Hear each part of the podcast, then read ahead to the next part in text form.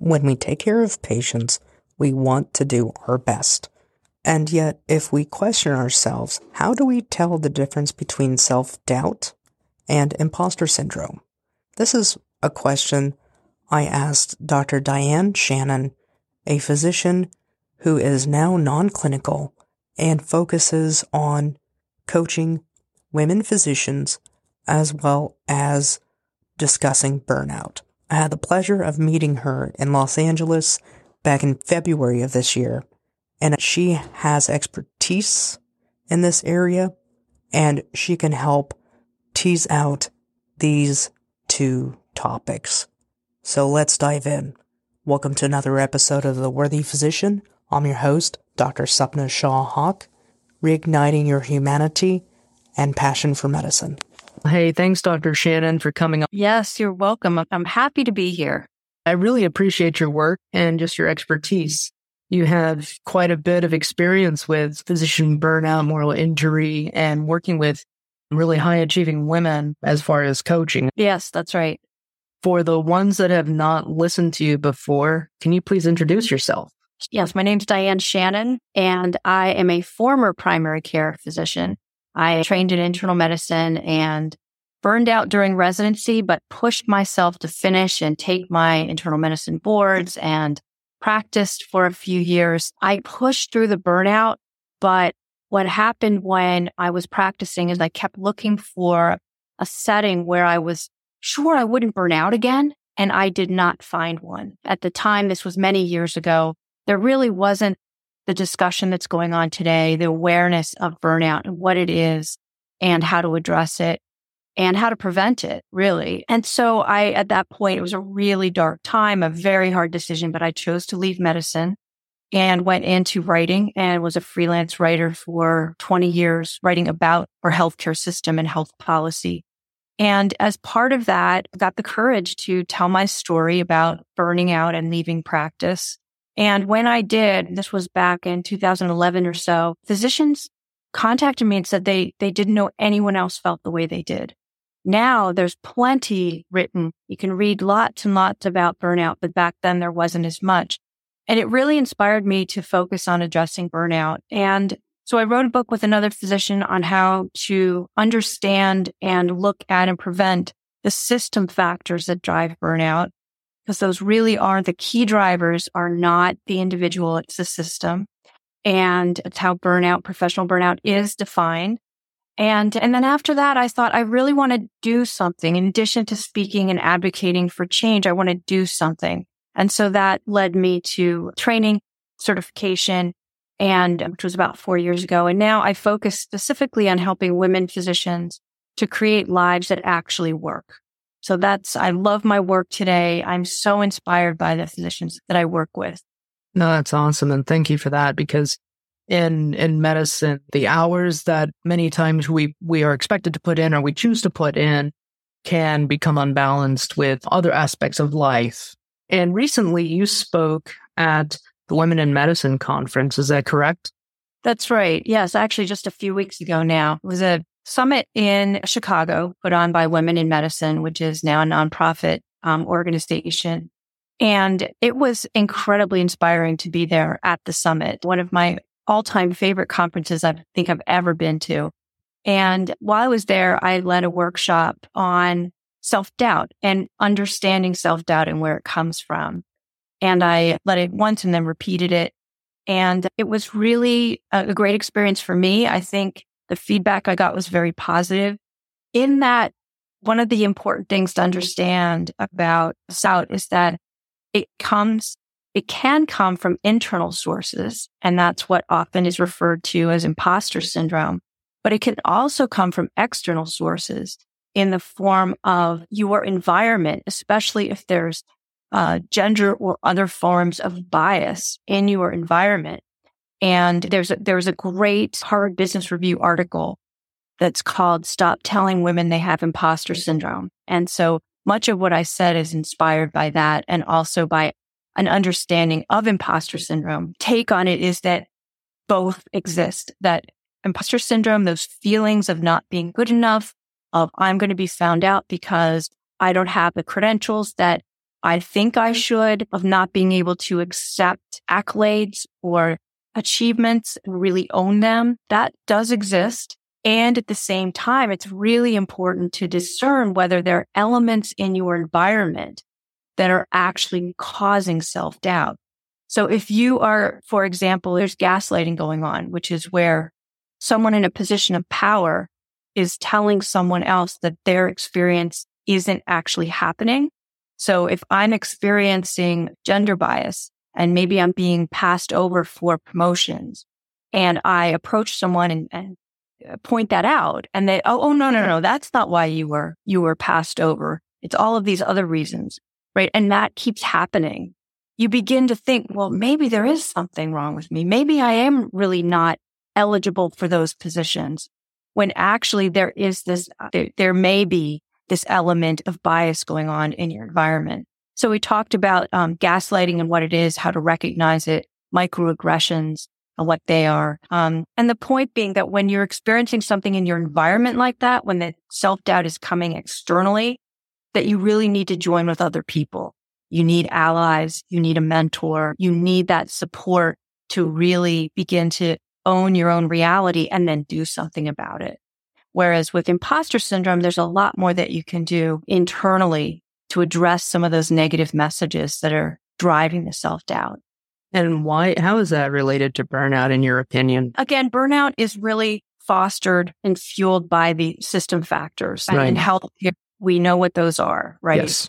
It's the productivity pressure, the time pressure, the amount of the workload, the documentation that takes us away from the meaning of medicine. So though that's all true, at the same time, there are places where individual factors or characteristics can exacerbate system, systems or situations where there's already stress and make them worse. With um, imposter syndrome specifically, one of the characteristics is trying to work extra hard to compensate for those feelings of not being good enough of I, I may be an imposter. So I've got to really work extra hard here. And so that can lead to burnout or exhaustion just because of trying to do more and more. And especially if you're in a workplace that is not set up to be reliable or is not, there's all sorts of workarounds and there's all sorts of extra work piled onto the physician, then that is a setup for burnout. Sure. And I, before we started recording, we had talked about how self doubt can sometimes plague women more than men. Is that what you have? Has that been your experience or is it across the board? What I understand is that, at least with imposter syndrome, supposedly it affects both men and women, yet it shows up differently. And I can speak just from my experience in terms of working with women physicians. And that is that it tends to show up as in holding back. So if there's a, a job posting and it's something that, oh, I'd, that would be great. It would just be a step forward. It allow me to have greater impact where I, in something I care about. And yet I look at the criteria and I say, oh, but I don't have that one criteria. So I'm not going to apply. Whereas this is what I've heard for male physicians in that same situation, they may not have a number of the criteria. They'll go ahead and apply. And if they get into that position, that's when the imposter feelings may strike. When they have that position and they're being stretched, they begin to have some of that self doubt. Whereas for women, it holds them back from even applying for that stretch position. So again, this is what I have read. My experience is working with women and I definitely see it in terms of holding back, but also in terms of some of the, the mental strain of continuing to doubt your decisions. So making a decision. It could be a small decision or an impactful decision. And then wondering, did I make the right decision and spending a lot of energy and cognitive space on that doubt of oneself and one's decisions. That's a lot of time spent. Yes. That's a lot of time spent. And then you can just go down that rabbit hole indefinitely if we don't pump the brakes on that. Absolutely. Yes. And so, what is something that a person could do to address self doubt? Because it comes up throughout the career. Sometimes we have bad outcomes with patients, or maybe the system changes, the culture changes at work. So it, it can be exacerbated in addition to all the other, uh, I would say, roadblocks that you mentioned before that we know contribute to burnout 100%. What is, what could somebody do when they're going down that rabbit hole of self doubt? Yeah. I think the first step again is to just do a check and see, is there something in my environment that's driving this? And just to be aware of that. And then if it looks like it's internal, what I asked people to do in the workshop was really think about a, an, a, an example of when that comes up, when that self doubt comes up. Either maybe you're thinking about doing a presentation or you're thinking about applying for a position and the self doubt comes up what are the specific voices that self doubt is saying? What, so getting those out on paper. What are a couple examples of those negative thoughts? And then to say, okay, what is a polar opposite? What is the opposite thought? And it might be based on an actual strength that you know in yourself, or it might just literally be the opposite. And to come up with a couple of those and then to practice those positive statements over and over again throughout the day until that becomes more the default than that negative thought. I think that can be really helpful. The other thing is a reality check.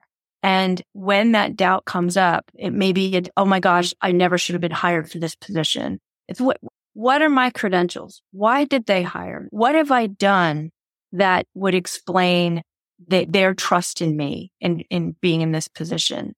And then to look at what have I achieved and really try to hold on to those achievements and see them rather than downplaying them because that is what tends to happen with imposter syndrome is the positive things happen or the achievements happen and then very quickly we move on to oh but i have to do this other thing or i haven't done this or that instant so i know for myself when i experienced this in the past it came up especially around public speaking.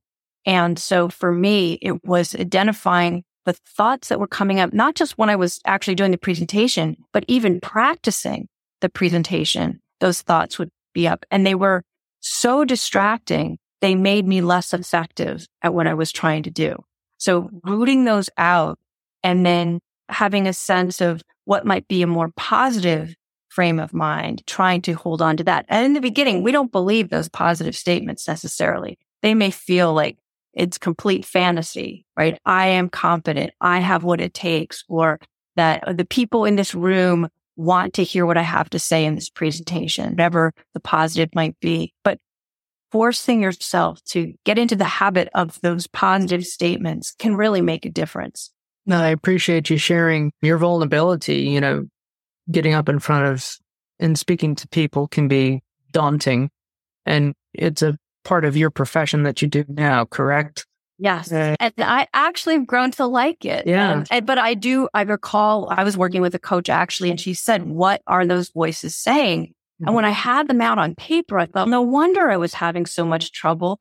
There's this constant chatter that was going on in my head that was making me inarticulate at the moment because I was right. so distracted. So by getting more, uh, putting attention on that and it was, I was able to let it go and really be more in the present without those distracting thoughts. That's actually really, I appreciate that because it can also translate to, to medicine and how we interact with our colleagues or even the patients. So it's something that can be translated to across the board. And with your other work, I'm a fan of your blog and you just have a, you have a great piece about time can you go into that? Because I thought one of the one of the phrases that I really appreciated when I was reading was that if one area is taking up too much of our time, things get off balance. So can you explain those three areas of time, the meaning behind that? It struck me at one point that basically there are three categories of time and one is productive time. That might be work or might be at home doing something that feels like you're achieving something or getting a task done.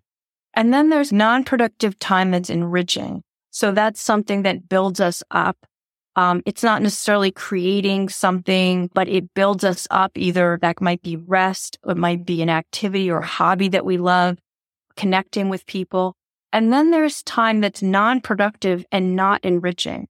And that's my personal example is binging on Netflix, right? And so the idea is that we actually need all three.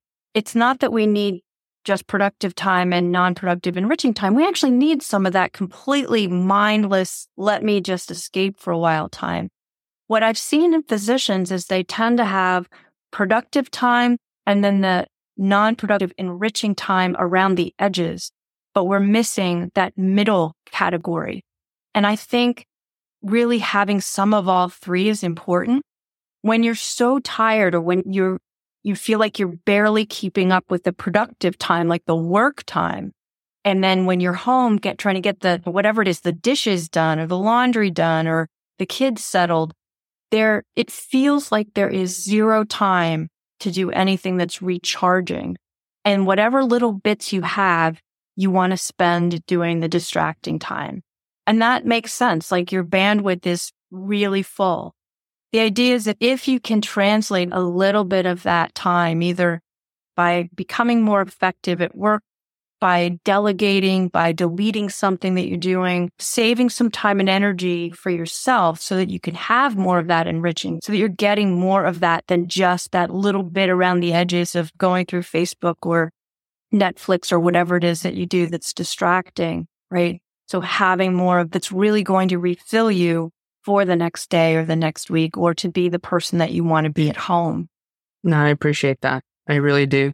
It's just, it's nice to hear the same thought about self care or time for yourself, maybe in a different way or from somebody else. The more somebody hears that, I think the more it resonates and to have it more mainstream. This is not something that was talked about when I was in medical school or residency. Right. Absolutely not. Yeah. Yeah. There's, I think I would even say there's a generational gap. I think I've talked to older physicians and this is in the past. And I don't think it, it was not malicious, but I think it was the difference when, okay, you go into medicine and you give everything 100% all the time. Where I think with as much as medicine has changed, we have new, there's the EMR and then there are the uh, patient satisfaction scores and the different care that change, you know, every six months, depending on which college you look at. So for, for somebody like me, I have other interests outside of medicine. I have a young family. For me, it's really important to have that time. So this conversation with something like, yeah, I'm tired. Oh, what are you talking about? I do X, Y, and Z. Your generation I just, you want to get paid, but you don't want to do the work. And I said, no, I think we do want to do the work, but we're figuring out that there's more to life than work. So to hear that from, from every now and then is very appreciative. Absolutely. What you're reminding me of is at one point I was doing some writing on kind of history of medicine. And in the past, early on, residency was male physicians who came and lived at, at, the residency hospital. They were not allowed to be married. They were not right. They didn't have children. They didn't have a spouse. It was 100% your time is ours and you live, you lived at the hospital. And so I think sometimes vestiges of that still linger and thinking this is how you need to train or this is what you need to give up for your profession. And the way I look at it is if you want to have a happy, sustainable career, you have to be a full person. Right. And I do believe that the burdens have shifted and changed and that from my perspective, there are more burdens today. There is more being asked in terms of all of the administrative work that is really not what drew anybody to medicine. Right? right? Nobody wants to go through medical school to be a data entry clerk. Right. Just not what it's about. And yet so much of the time is now devoted to that.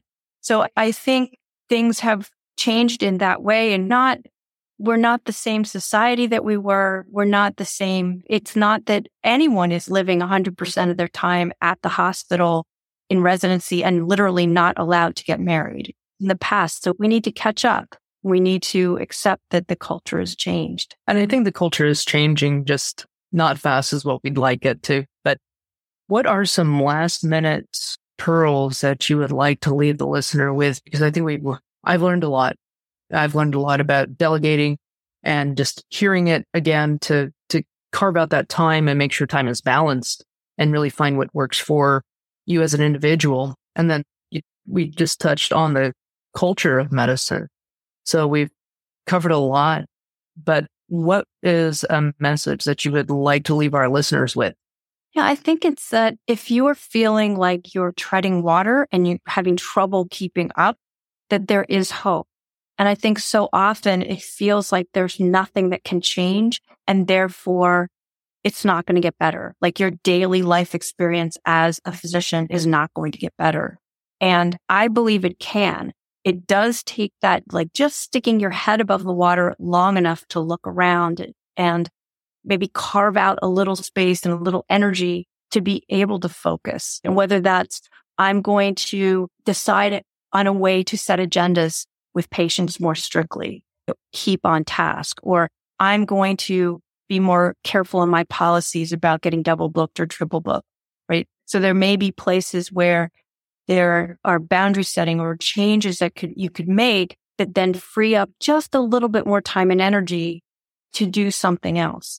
And so just to not give up hope that there's always a possibility of change. And as we continue to get that bandwidth, then we can advocate for the system and practice level changes that will make a big difference for everybody. And if somebody wanted to get a hold of you or reference your writings, read your book, where could we find you? Sure. The best place is my website, and you can find my book there and my blog there, or you can email me at diane at dianeshannon.com. My website is dianeshannon.com, or I am on LinkedIn and fairly active there. So those are the best places to find me. Thank you so much for your time. And as always, I've learned quite a bit.